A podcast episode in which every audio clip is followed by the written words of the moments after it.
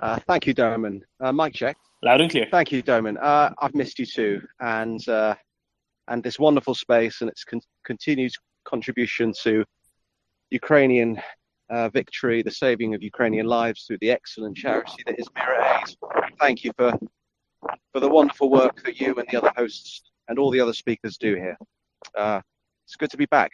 I, I, I, just wanted to also thank David for, for his service and ask him um, ask him a question regarding uh, the feasibility of um, pontooning the Nova Kakhovka bridge. Uh, should it be should it be destroyed? Uh, well, uh, the uh, so the Nova Kakhovka, which is a, a, a dam, isn't it? It's a hydroelectric. You would you wouldn't do that, would you? You would put it. So we talked about the pontooning before. Um, so the so there's not only the Dnipro, there's the Konka Bridge uh, uh, below it, um, which is uh, so the Dnipro is a kilometre wide at the Antonov Bridge, so you're not pontooning that. Um, uh, the Konka Bridge, which you might be able, so, sort of might be able to be able to pontoon it. Um, that's 75 meters. Uh, but the thing to remember is, is that when you're pontooning, right? So for um, to keep, if you've got a pontoon, for every um, metric ton um, uh, that you need to keep above water, you need um, a, a, a, meter square of, of, of, displacement, right? So if you've got a tank um, that's 50 tons, for instance, or something that's 50 tons or 60 tons, you need at least that in displacement, right? So, so that let's face. What I mean, I don't know what the heaviest uh, Russian tank is. Let's work off its 50 tons, right? So you need 50 cubic meters, right, per bit of displacement. Um, so that's that's a large volume of uh, uh, volume you've got to account for, and when you've got 80 meters of it, right, um, that's a lot of kit to be able to do it. I can't see it happening. Um, uh, the uh, do they even have uh, this uh, the these sorts of supplies nearby? Um, uh, probably not, because they probably thought there were ample there, there, were bridges nearby that they might be using it. Can't see pontooning it as an option whatsoever. Um, I can say so uh, in the good old bad old days of BAOR, and when we thought that the Russians might be uh, uh, you know um, rolling the tanks through, we used to practice um, making MGB, which is medium girder bridge, which is fitted together like very large bits of Meccano, right? And uh, typically you would uh, go for a bridge that's 30 meters. It would take um, two hours, two and a half hours to build, uh, and it's solid, just really, really hard work. But as soon as you go past that, you're looking at putting piers in and building something like that structurally that would take a, and, and we of course would be designing them to take chieftains which are heavier uh, over. You're looking at putting piers in and they take uh, you know a good day of of 120 people just lifting all day. Um, I just can't see it happen and that would depend on how deep um, uh, the bridge is, uh, sorry, the water is, and how safe the footing is. If it's silt that's uh, in in the river, right? Then you might even be at a problem where you you can't even do it because guess what? Right, as soon as you put anything over it, it starts sinking. Thanks, David. That's that's really interesting. It reminds me of a time I went over a pontoon bridge in the um, uh, it was former Yugoslavia, being blown up by the retreating Serbs, and uh, the vehicle I was in, it was very it went over there very very slowly uh-huh. um, and it was quite precarious to say the least. So i yeah thank you for your insight so we used to uh, really yeah i can add a little bit more. So we used to practice doing you know making uh, makeshift pontoons which 50 gallon drums right? But that's the sort of thing that you would need you you would use just to to get a land rover over right? And 70 meters of it, it would I mean, that would be an extraordinary effort and a, a, a huge number of 50 gallon drums. Um, the, yeah, it's just, yeah. It, um, I don't, I don't like using the word impossible because every, anything's always possible, isn't it? But the so improbable, you might call it impossible. Yeah, we, we have to remember, and if Axel was here, he'd no doubt have reminded us that the Nazi uh, the Nazi army, right, the Wehrmacht, when they were uh, during Operation Barbarossa in I think August forty one, they they built a pontoon bridge at I think Kremenchuk up towards the north to be able to encircle Kiev, despite the bridges having been blown, right? Um, but of course, that was under very different conditions than Russians are experiencing now. Uh, when they were constructing that pontoon, right? and the Russians uh, did it themselves as well, right? Um, on the way back, exactly. Yeah, yeah. In in Kherson, actually, if I remember correctly, or close to Kherson, maybe close to Novakhovka. Yeah, uh, but everything was a lot lighter then, right? So, I mean, what was it? Uh, uh how how heavy were the tanks, right? So, twenty. You know, probably a ta- tank then is the weight of a uh, a standard APC now. I would suspect. Maybe maybe not a Tiger tank, but the, the others. No, of course, of course, there's that as well. Sorry, Alec Wendy. Sorry, uh, David. Uh, uh, thanks, David. Um, so the I, I, think most most people would agree that the the Kerch Bridge, for example, should be the um, the golden uh, uh, retreats um, uh, Sun Tzu spoke about um, to give uh, to give the occupying Russians in Crimea the opportunity to um, to flee. Um, uh, could this could the same be said about the Novokakhovka bridge that it should be left, uh, you know, partially intact, um, to give the to, to, to give the uh, the occupying Russians there the chance to slowly um, build up their forces on either side and to carefully make their way across uh, a fairly unstable bridge. Would, would, would that be um, would, would, that be a fair uh, analysis of, uh, of of, of optimal Ukrainian. You could say that, I guess. Yeah. Yes. Yeah, that's, that's great. Thank you. I better drop down and go go go back to work, but uh, thank you for your time. Thank you very much, Alec Wendy. Glad to have you back. Um, yeah, so David, let's let's maybe go back and just think a little bit about uh, that. Um, I keep forgetting what the name of the river is. The little one that's parallel to Dnipro.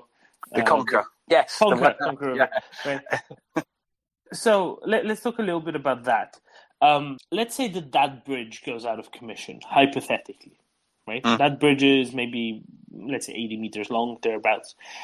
Replacing that bridge is much easier for the Russians, right? Simply because it is a whole lot shorter. Uh, that, uh, yes, yeah. I mean, look, distance is is uh, something that would uh, t- time, right?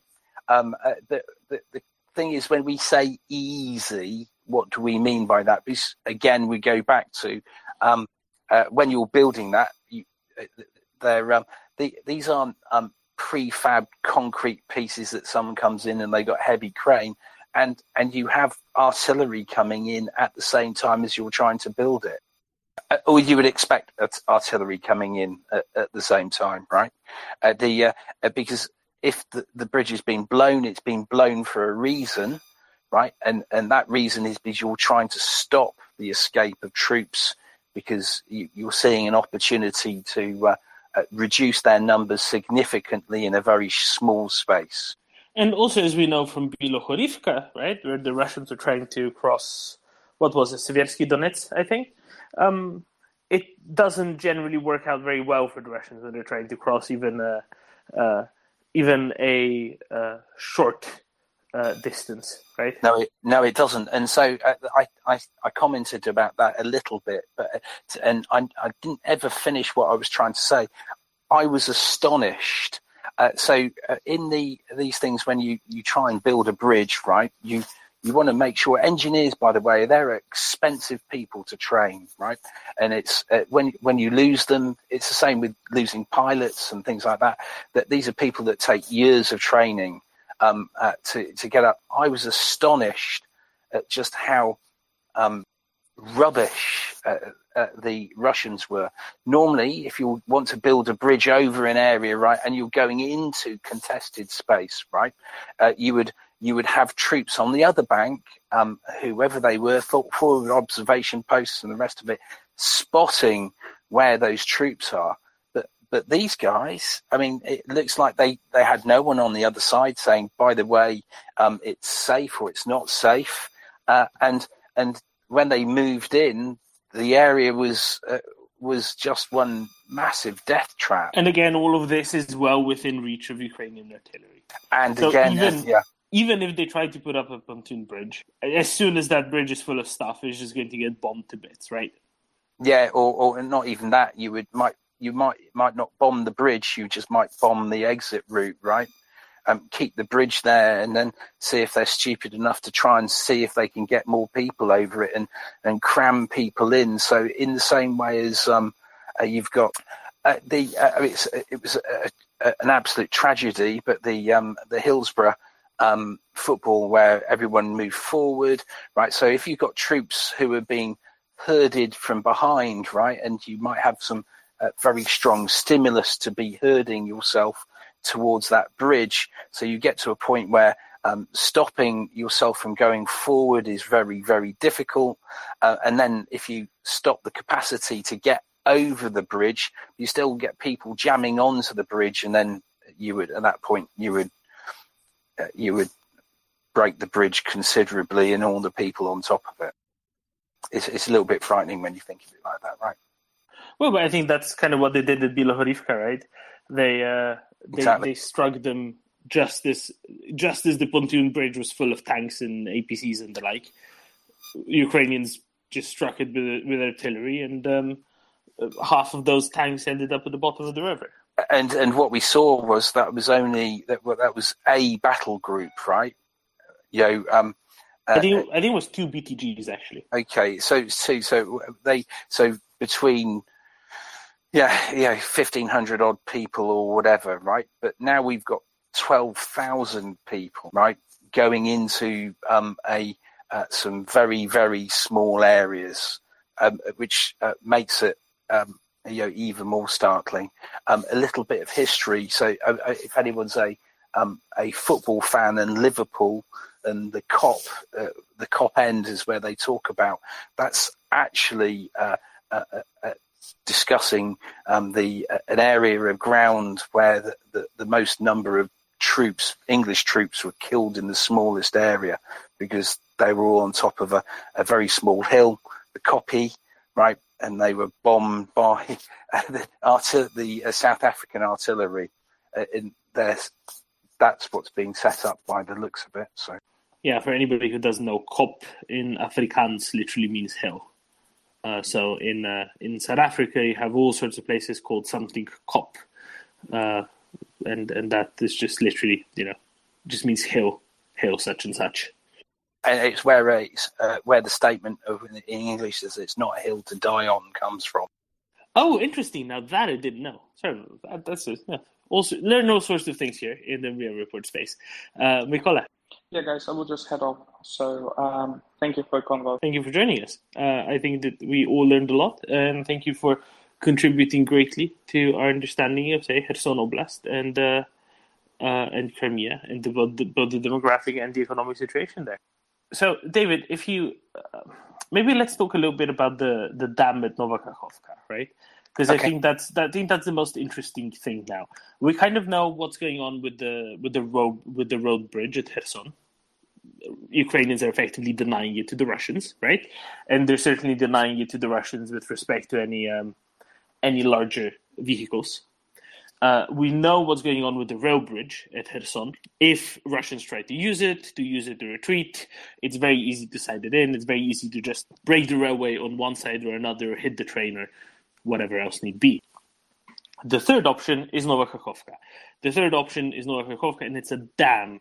The crossing is on top of a dam. Obviously, Ukrainians wouldn't want to destroy the dam because that has very significant consequences, wouldn't you say? And isn't it very difficult to destroy a dam in the first place? Uh, well, yeah, they're, they're, very strong, right? the uh, and uh, there's uh, there would be absolutely no reason to destroy it. So um, uh, the uh, um, the areas before it and after it are, are, are, just as easy to to choke up your troops, right? And dams are strong for a reason. I mean, how many metric tons of water that are pushing against those things, right? So uh, you'll you'll be relying on hitting something, and and the, there's all the the other things that go for. Firstly, it's a major piece of infrastructure supplying electricity to the region and the other one is you have to worry about and um, the Ukrainians clearly worry about these things, um, which is the loss of life to civilians in the in the in the area if you dropped it. I, I don't know how full it would be at this time of year, but it would still be a vast quantity of water going down, and, and and that water might be enough to take out the bridges depending on how quickly it's spread around the, the different region. I don't know how uh, big the slopes going into uh, the Dnipro are, um, but there's a huge amount of water just traveling down, right? Mm. Yeah, there, there is there is what would be you know you can say a week's worth of flow would be released within a matter of minutes, right? Exactly. That's it's almost like a tsunami would go down river. And yes, of course, that that would be you know, be horrifying, absolutely horrifying. Um, I think what what we should then kind of talk about is what can Ukrainians do to limit the Russians' ability to still use the dam as a way to cross?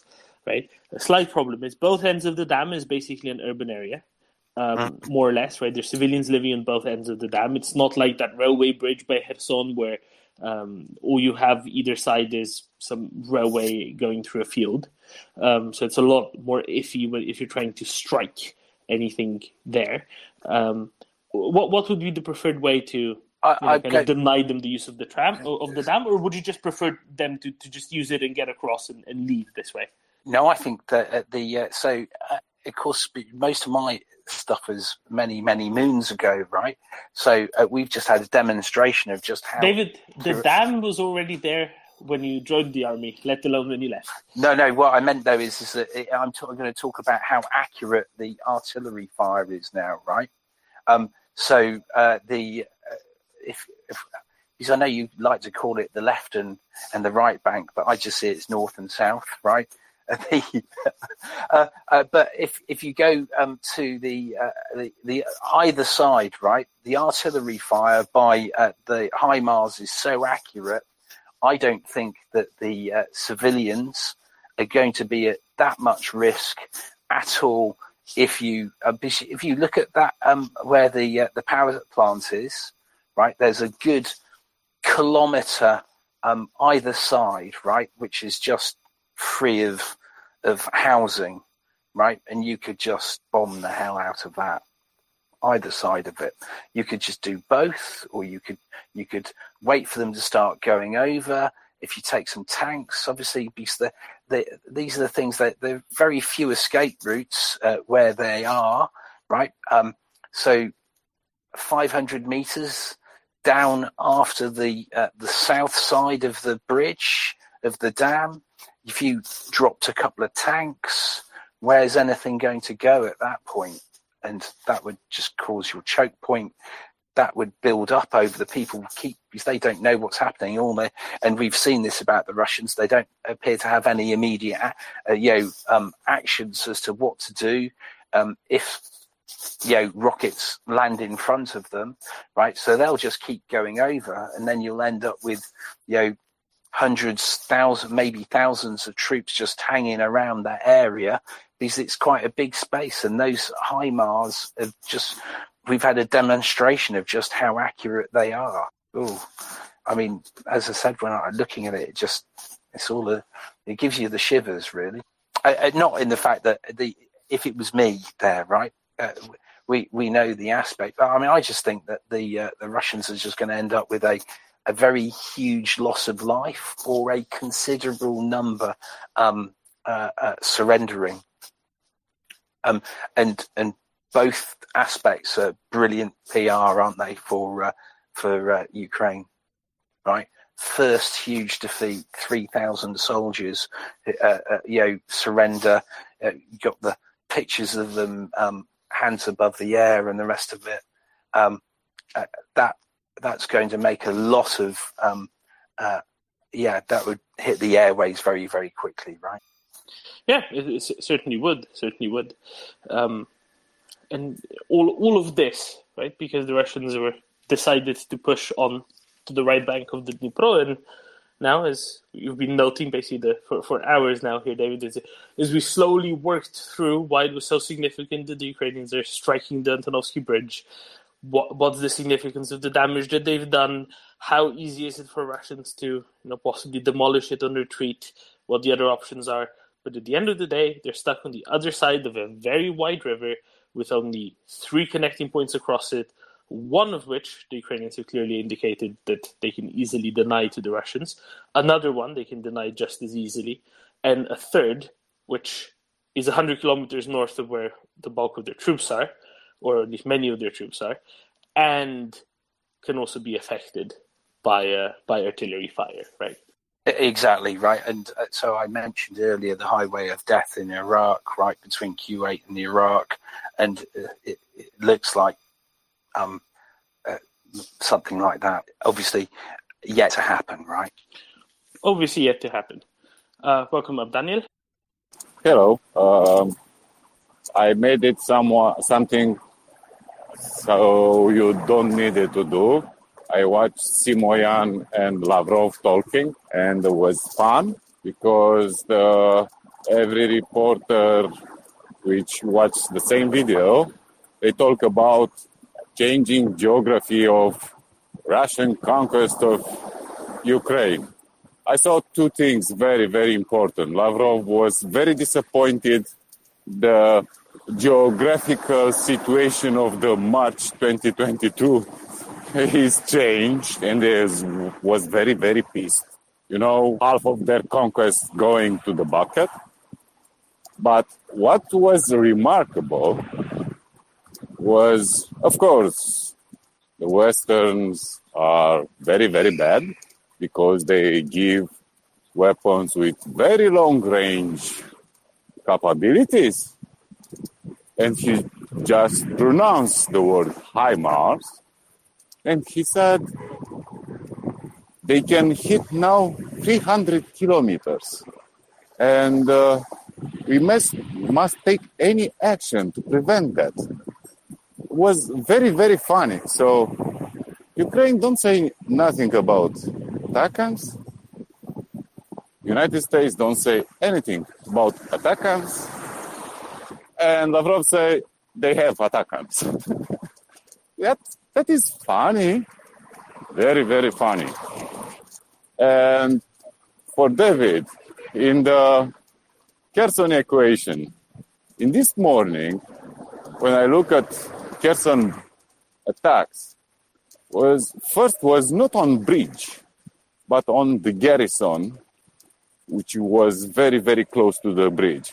And I understand, in fact, that shelling erased the command of the garrison in Kherson. So in this moment, they are not demoralized, scared, and probably trading for civilian clothes. They don't have officers to command them.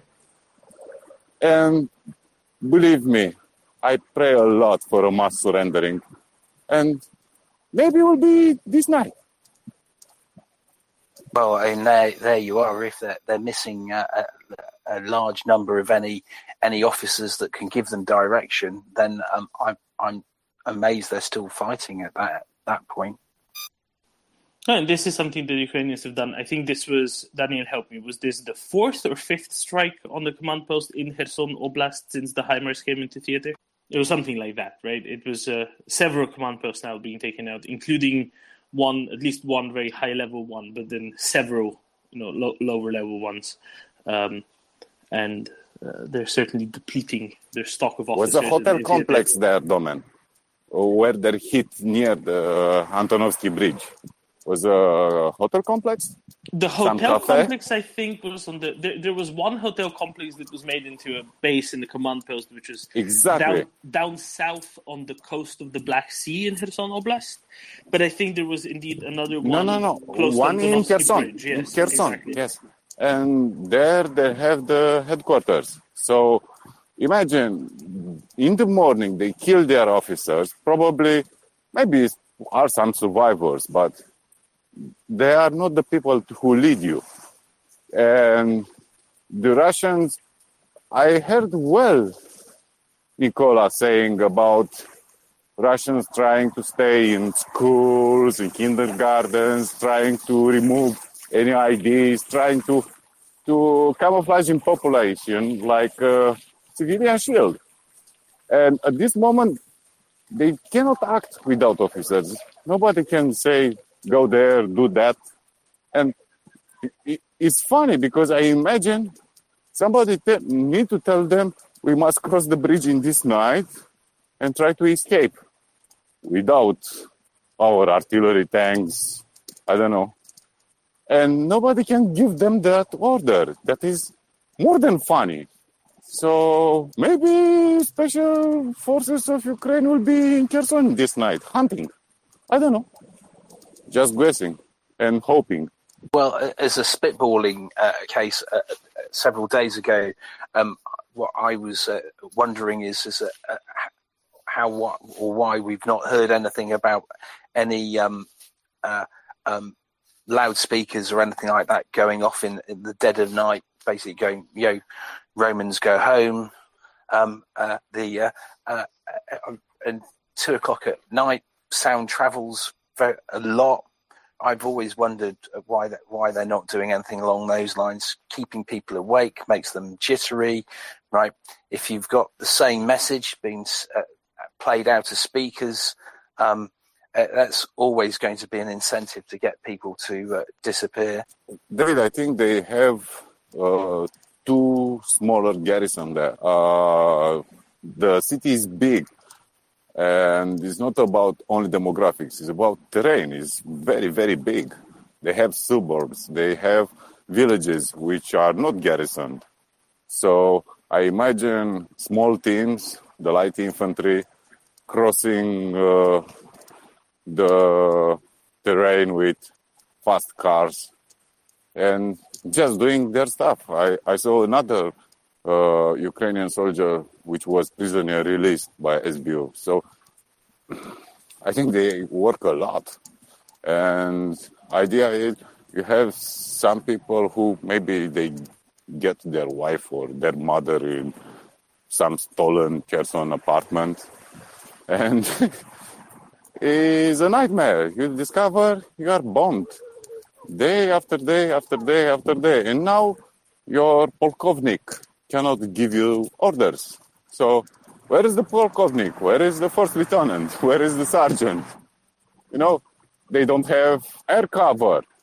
That area is not defended by anti-air missiles because they lose plane there. Uh, their artillery can focus on Ukrainians because Ukrainians in this morning they took another village closer to Kherson. So I think they feeling like rats. And probably this night somebody will try to move across the bridge and some will try to escape in civilian clothes. I don't know. It's just a feeling. I don't have any reason. David, to what we were talking about earlier about how much weight the bridge can still take, right? Mm. Apparently, there have been some uh, reports uh, by locals who've actually crossed the bridge that no more trucks are crossing the bridge. Apparently, the bridge isn't estimated to be able to take a, the weight of a truck.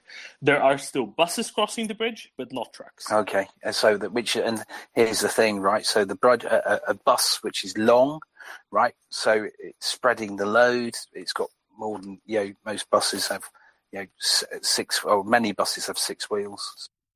Of course, there's the spreading the load, but also just very simply put, um, it, even a truck generally weighs a whole lot more than a bus yeah. because stuff uh, stuff is denser than people usually, exactly, right. right. Because stuff is usually um, much denser than say water, whereas people about no exactly right. density of uh, water. I'm interested to know. Uh, you, uh, Yehuda, you were uh, an infantry officer, right? So I'm interested to th- hear what you think.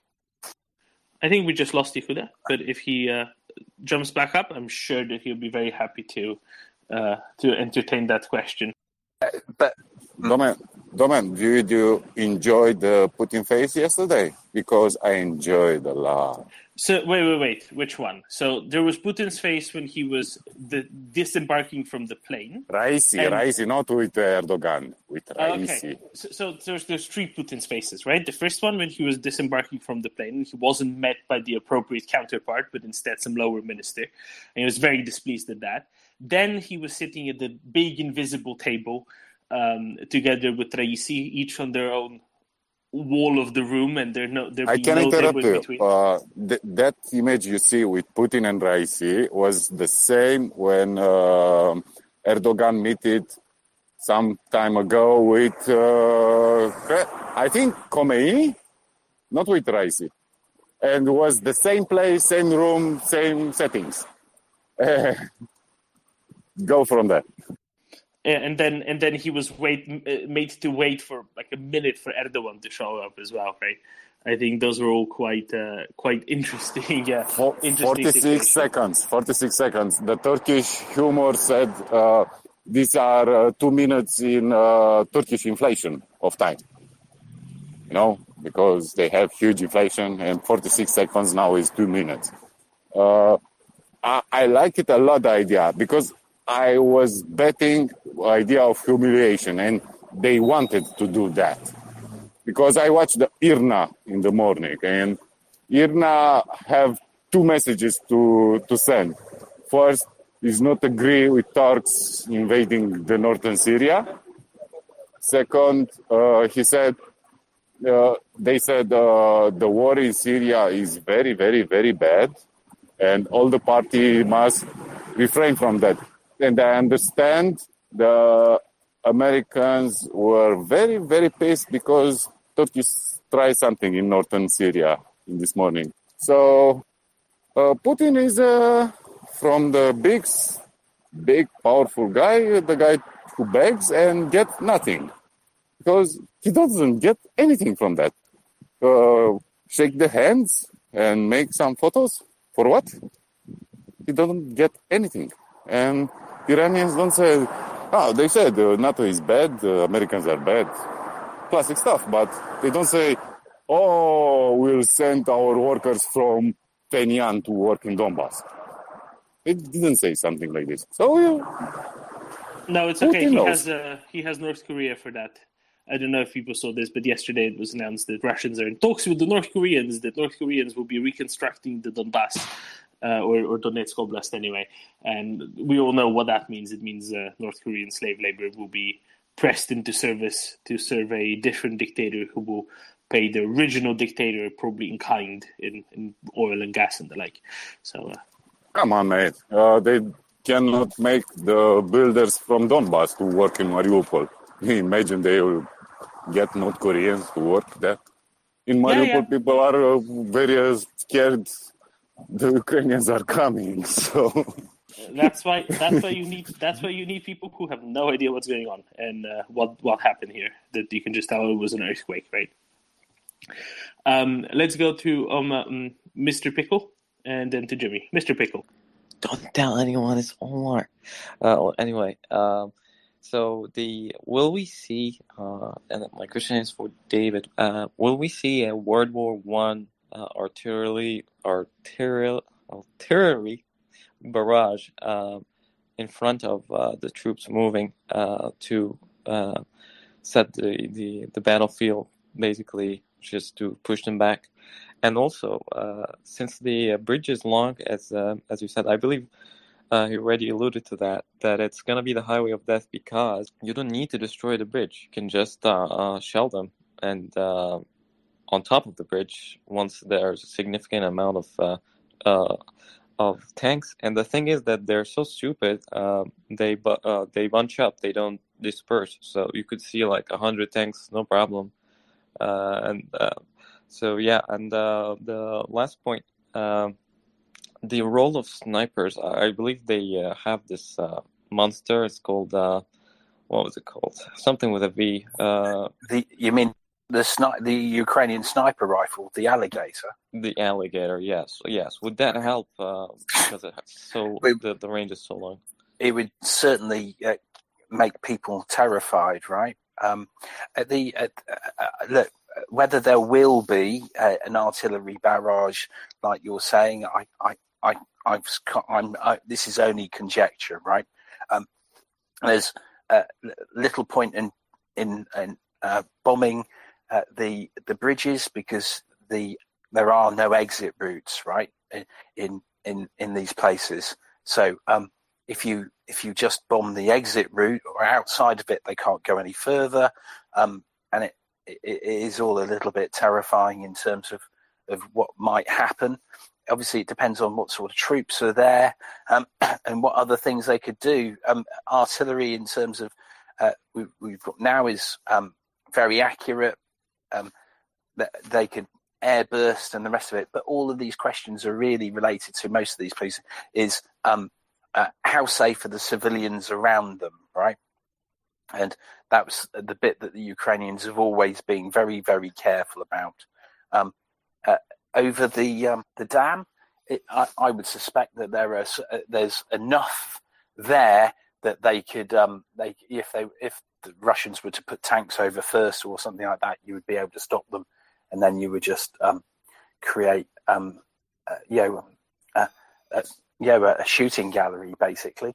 It depends on, and most of this comes down to how close are the uh, Ukrainian troops. There's a lot of spare space, right? So it, uh, if you look north of of uh, Kherson, um, there's some very straight roads and there's a lot of fields. So um, it's entirely possible um, for people to be in that area already um, if they if they've concealed themselves, excuse me, properly. Um, so you could get people into that region quite quickly and do a lot of damage. Um, but the, uh, the the sniper rifle in that respect, because of course it's one bullet, right? If there's lots of people, you might hit two or three. Um, uh, it's it's more the, the things that are going to be really worrying is is um, uh, much larger rates of fire, right? big guns coming into it, and, uh, and by that, um, even even um, machine guns. And it can take out a truck, right? It's it's not anti personnel per se. Uh, yeah, you can uh, take multiple people or a truck. Oh, or, yeah, yeah, bullet like that. I think it's uh, I think it's fourteen point five millimeters. That's just you know that's a very very big round. It's going to go through an engine block, right? Um, so uh, that's going to stop something. I think those the bullets in that they'll go they'll pierce a BTR, uh, the armor on a BTR. I I believe, right? So if you stop a couple of trucks with that, uh, the Yoen, um, uh, and what do you do? You just create a bigger choke point behind it, and people start panicking and wondering what's happening. Right? Why aren't we moving forward? And then you start hearing rounds and shells going off nearby, and that just creates more panic. It, and it becomes a self-fulfilling. A little bit of panic that spreads. What's happening? Where are we going to go? Um, as I said, there are there are very few exit strategies, right? Um, uh, the the only real exit strategy I was saying before is if it was me, I'd be thinking about swimming across. Thank you, David. Um, let's uh, let's uh, ignore the swimming across for the minute because I could ask many questions about it, but I don't think that you know how to answer them, such as you know how much would the flow of the river uh, interrupt your attempt to swim across and like. Uh, but let's go to Jimmy, Jimmy or Jakub rather. Go ahead. Yeah. Thank you. Hi guys. Um, yeah, I, I, would like just to um, uh, discuss uh, a little bit that video um, of the damage to the bridge. Uh, don't know if you, um, if anyone raised that before, but it appears to me that um, at least one or two of these holes, um, when you look through them in the video, there seems to be kind of a void um, inside the bridge structure. So that that would suggest um, that the bridge is some sort of a box girder structure. And I think at least one or, two of those holes are punctured through the bottom of that box as well. Uh, and if that was the case, like I, I would be really worried to have any traffic on that bridge. Like even you know, I suppose uh, the light traffic, like in the civilian uh, realities, you'd have that bridge closed, of, of course, immediately. Um, but not even uh, saying about any heavier heavier traffic. I don't know what you guys uh, think about it. Uh, maybe David could comment on that or anyone. Um, but what I think is just the main beams of that bridge would be uh, severely compromised um, with those strikes uh, which happened last night. Oh, so I agree. I, I think the only reason why it's been um, uh, it's being used is because um, they're exceptional circumstances, aren't they? Right? Um, uh, would would anyone in normal circumstances want to be travelling over that bridge? Uh, that would be a that would be a big fact no, right? Yeah, I agree. Yeah. Um, sorry, I'm eating a sandwich, hence why I'm silent. And I'll, I'll, just note. So, Jimmy, I was laughing earlier when you said, "Oh, it's some sort of box girded construction," because that's almost exactly, literally what I said. Uh, um, uh, what I said about two, three hours ago. Um, nothing wrong with it. Obviously, I just found it amusing because he used exactly the same uh, the, the, same sentence as I have, almost almost to the letter. Um, so the places where the hole was punched straight through. I would suppose that at least some of those are probably um, uh, the explosion happening, you know, after the initial penetration, and then the the downward blast, right, kind of throwing out some some of the concrete from the bottom, and that's probably how the the hole got um, punched straight through. Uh, unclear, of course, but well, we'll see. Um, it is certainly very weakened that bridge. As I noted earlier, there's reports from the locals that say that um, passenger cars are still let across, as are as are buses, but apparently no trucks have been crossing the bridge, and that's probably quite significant in itself, right? If no trucks are crossing the bridge, that probably means it's clear to the occupying forces that the bridge is severely um, limited and the bridge is really damaged and just cannot be used by um, by heavier vehicles anymore, uh, which is which is very significant, obviously, right? Because if you can no longer uh, take the heavier things through, no, uh, that's, that's pretty good. Um, also, David, I've been looking real quick at that uh, railway bridge as well, and while yes, the main span of the bridge does have that um, uh, truss construction over it. On one of the sides. I'm not sure which side this is. On one oh i know i know which side this is. So this is looking south. So this is the this is the side that uh, you would call the southern bank i guess. Um, the, the bridge actually continues. There's one last span between the truss section and um, uh, and the railway being on firm ground that doesn't have the truss over it it's, it's a shorter span but you can easily take that out and you know it can probably be made inoperable with one, two, three gimlers, and you can you can have that railway section down as well. In general artillery, yeah, yeah, indeed, just just usual, usual old tube artillery. Uh, so the railway bridge, I think they can just get take out of commission really whenever, kind of at the at the press of a button, whenever they need to, seemingly. So it, they really don't have to worry about that. No, they don't. And and and even if, for instance, the artillery were being employed elsewhere, uh, you know, um, half a kilo of, of plastic, you know, a PE4 or whatever it is, PE8 or, or something like that they use now, uh, would take out um, one of the tracks. You only need to take one out, right? You don't have to take both out. Um, so the train wouldn't get over. So all you've basically got is a, a big footbridge, right? Uh, that might yeah, they would take over um, a Land Rover, but that would be going, let's say, Land Rover, a vehicle of some sort. But it would be going very, very slowly because it would be a very bumpy ride. Exactly, exactly. You can they can really limit the, the traffic there by a whole lot. Um, and it wouldn't even have to be when I think about it, really being a bit stupid here. I mean, it wouldn't even have to be someone putting some plastic explosive in it. You could just shoot pretty much any anti-tank round into the train track, and that would get rid of it. Thank you, David. Uh, let's go back to Jakub and then to Mr. Pickle. Jakub. Yeah, another thing is, um, don't know.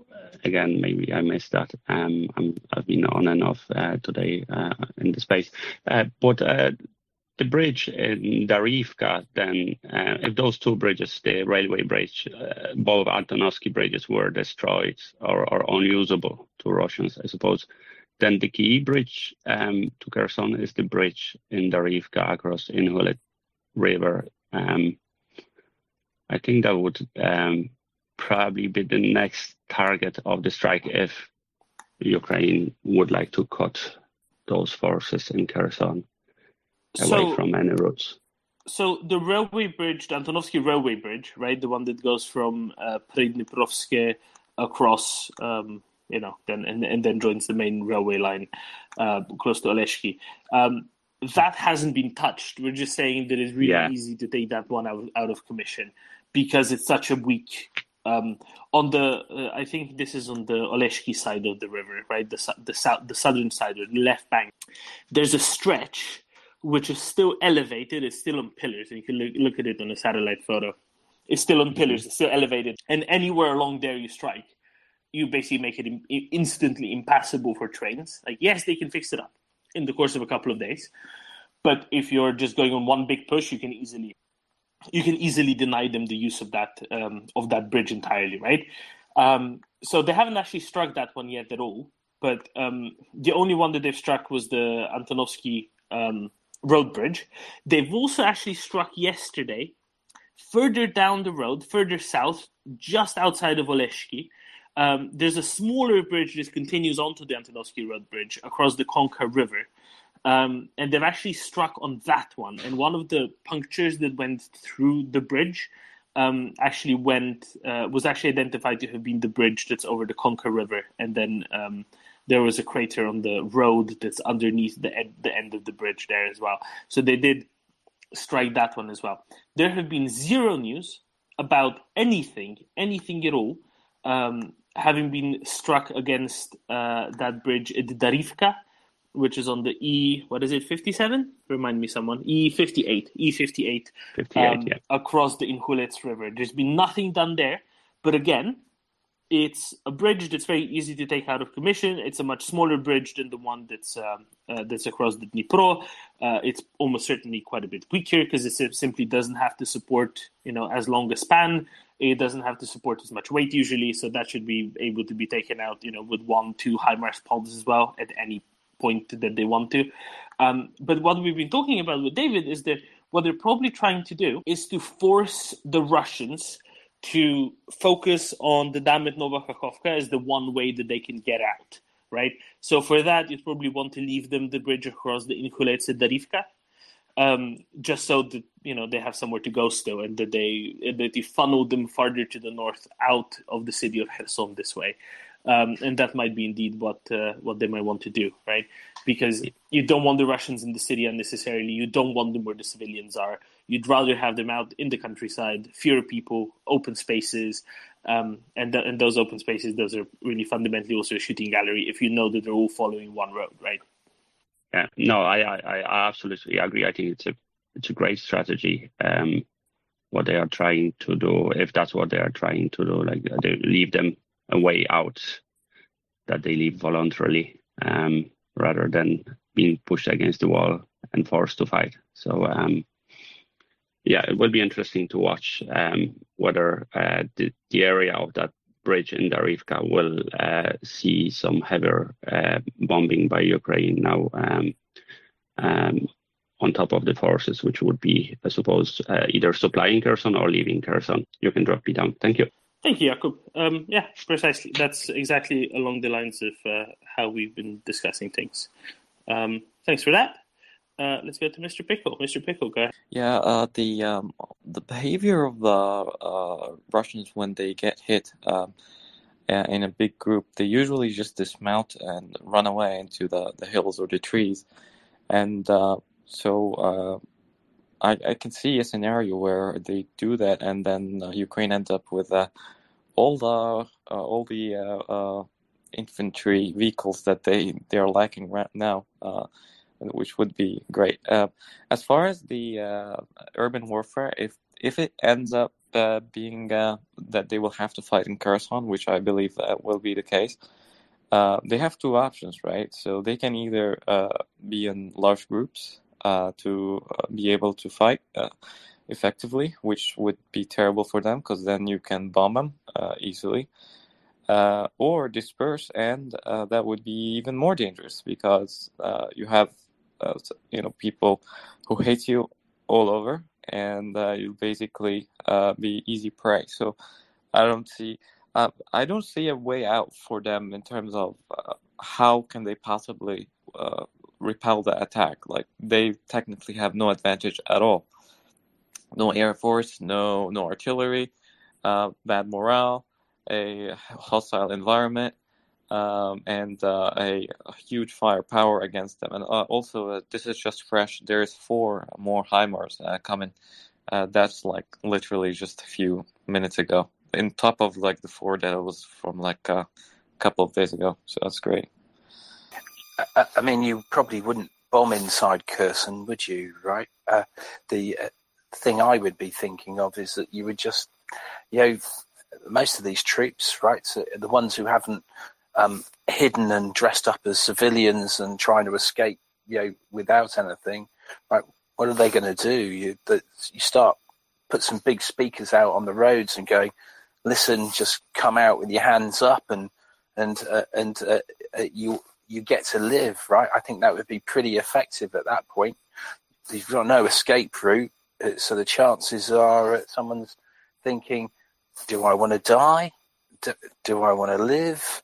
Right? And we know that um, low, that you know morale's really low, right? And if they're missing most of, or many of their their officers, then why would uh, why would you um, carry on fighting, right? Uh, but the, the the thing always is with, with soldiers is giving giving them the options, right? So so uh, because often soldiers will be in their own little bubble. They might not even know that, that, that the route's fixed, right? So you need to tell them. There needs to be some way of basically going, you know, as I said, you know, the life of Brian, Romans go home, right? Whether that's loudspeakers or leafleting in the area or whatever it is, go, here are your options. If you want to live, this is what you can do. Can I follow up? Uh, uh, Sure, yeah, and this is kind of what we were trying, we were saying earlier, right? Maybe this is a way to kindly persuade them to please leave the city. Right. So yes, and and uh, a, a huge reason, or the main reason why uh, generals get killed, is because Putin is uh, pushing them because they're not following orders. Uh, uh, so basically, and, and it's a top-down uh, army. And the reason they're not following orders is because they want to fight. So if you don't have gen- uh, officers, even, uh, then you don't have the the guys within them to uh, to fight. You know, like the Romans would have a uh, would chain each other, and, and, and because like you can't run away. So basically, that chain is is broken for them. So it would be easier for them to surrender, which is the best case because you don't necessarily want to kill someone for the heck of it. Uh, and then you can trade them. So I, I believe, uh, yeah, that that would be the best option. Uh, I I agree with David. And with the Romans, often that chain was a metaphorical chain, right? Um, eh, because the, the people had been living and fighting with each other for years, um, and the tendency is not to want to leave your uh, uh, your comrades um, uh, to it. I, do appreciate they would, in actual fact, reality, chain themselves together as well. But Thank you, Mr. Rico. Thank you, David. Welcome, Verlaine, to co-host. Um, let's go on to Nina, and then Daniel, and then Jerry. Nina. Domen! Hi. Hi, Charlene. Hi, everyone. uh, I have been listening to this um, bridge thing and read about it. And also, I wanted to like see the bigger picture, what is behind this, um, uh, what what uh, what is like behind this. And um, I just read the news about uh, Lavrov saying that the Russian goal in Ukraine have uh, expanded to Kherson and Zaporizhia, and uh, like the geography is different now. He says uh, openly. So um, what is happening now? Uh, they are looking for to to like enlarge and their goal. Um, what do you think of the possibilities? Yeah. I, I think that he is full of something, and that something starts with an S, and I think you know what I mean. Because and it, it's B then. yeah, I mean we've we've dis- we've discussed this to, to no end, right? Uh, what do the Russians really think anybody believes they were just after Donbass when they were trying to get to Kiev on three different uh, uh, assault vectors? No, right? Obviously not. Um, they've always wanted all of these areas. Solovyov, their chief propagandist, went on Italian television last week and said, "We want the corridor to Transnistria. We want all of southern Ukraine." Lavrov is just admitting to publicly to what everybody always knew the Russians wanted. The Russians wanted to dismember Ukraine. The Russians wanted to integrate all of Ukraine, or at least a large chunk of it, into Russia. Um, him just saying it now, what does it do? Nothing really. It's a slight change in rhetoric, but it's just a, you know, it's. Well, i- i- if if uh, I interpreted uh, how he has talked about things, I, I just uh, have to like make the opposite of it. So their their goal is not to take Kherson and Zaporizhia. Yeah, maybe maybe that's the way to read it. Um, no, they always wanted it. They're just they're just changing what they say because they have to refresh their message. So they're always saying something new and something different. So uh, no nobody can you know, c- comprehensively call them out on anything because it's always old news and it's always the previous position that you're attacking. It doesn't make any sense. I think Daniel's going next. I think Daniel will have some words to say about this anyway. No more. No need to say more. The Lavrov is insignificant. Um, I wonder if our Crimea infantry battalions there for rest and recreation, because I imagine they use Kherson for rest and recreation, not something big. It's not combatant. And Rosguardia, of course, they are there. Are important where that soldiers come from, because Rosguardia will not fight. They don't know how to fight, and the soldiers they come from the front. They stay there for months and months and roping and uh, taking things of the locals. It's uh, very very important because if soldiers don't want to fight, you'll go home, Crimea directly. So this night will be huge traffic on the bridge. That are my opinion. Wait, which bridge? The one at Kherson or South, go south. the one to the one to Crimea? Okay, good traffic there. Hope so. Um, you know, and then they can just continue onward, onward to the east. Right, that'd be for the best. Uh, thank you, Daniel. Jerry, good morning. Good morning. Domen, in a thought experiment, what would be the options for negotiating the surrender of the city? Would it include understanding the remaining command structure, uh, identifying them exactly and their families in Russia, and offering them a reward of sorts? Maybe a nice Nissan and a, a